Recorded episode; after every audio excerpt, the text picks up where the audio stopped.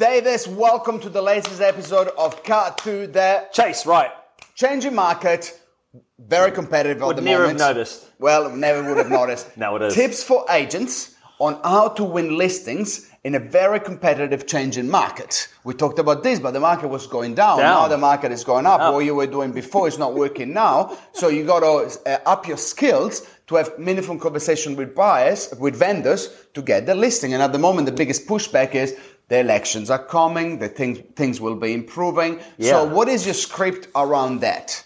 Right? What is the script? Diego, I don't have to sell, and the election's coming around, and prices, from what I see, are on the improve. So I'll just wait. Very interesting that you say that, and everyone thinks the same. Post election will be the best time to sell. Here is the reality. Post election, there'll be a flurry of listings coming on the market. Now, regardless if Labour wins, every investor will sell the properties. If National wins, well, everyone will be coming on the property. But regardless of the election, spring will be delayed because of the election. So you get post election listings, spring listings, end of October, there will be a flurry of listing and the supply and demand will be skewed.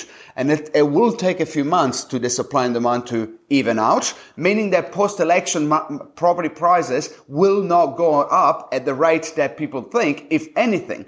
So my thoughts, and this is the biggest cliche in real estate, Mr. Vendor, you either sell in the month of September or you come on the market in January. Because yes, at that point we'll be seeing a moderate to strong rise in, in, in, prices and rise in the market. So you gotta be meaningful and give them a reason to sell now. And I genuinely think that now or January will be the best times because post post election I'm going to be inundated with listings regardless. so I'd rather get them now when there is not many on the market, right? Yes. Whatever you say, you gotta say with meaning.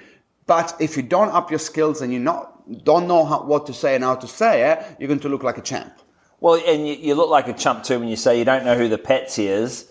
You'd never know who the patsy is unless it's you. And what that means is if you follow the herd, if you wait for everybody to go in after the post election, then you're going to get what everyone gets. Versus the reason for selling, how important it is for you, because my crystal ball, it broke years ago, right? And every time we've tried to make a prediction about the market, only 50% of them are ever right. But we know that the market is improving. The reality is that prices, you know, they haven't gone up 10%. They will not go up 10% post election. It'll take probably all next year. So it's a, it's about make them understand that at the end of the day, an article that says the market will go up post election on a newspaper, on, on the Herald or whatever that might be, is just an article. The reality is different. It will take time. So be meaningful, up your skills, because at the end of the day, the market is changing. It is very competitive out there, and agents know that if you sign a listing, now you get paid. So they're actually going at it to a different rate and to a different, you know, they're trying harder because they need the listings, right? Before, oh, many listings. We all did it. Well, you know, last year you could have 30 listings and only 20 sold, where now you know if you get three listings, three will sell, Yeah. most likely. So, changing market, up your skill, up your skills, the road to 100 carries on, cut to the Chase. Thanks for watching, subscribe, like, share.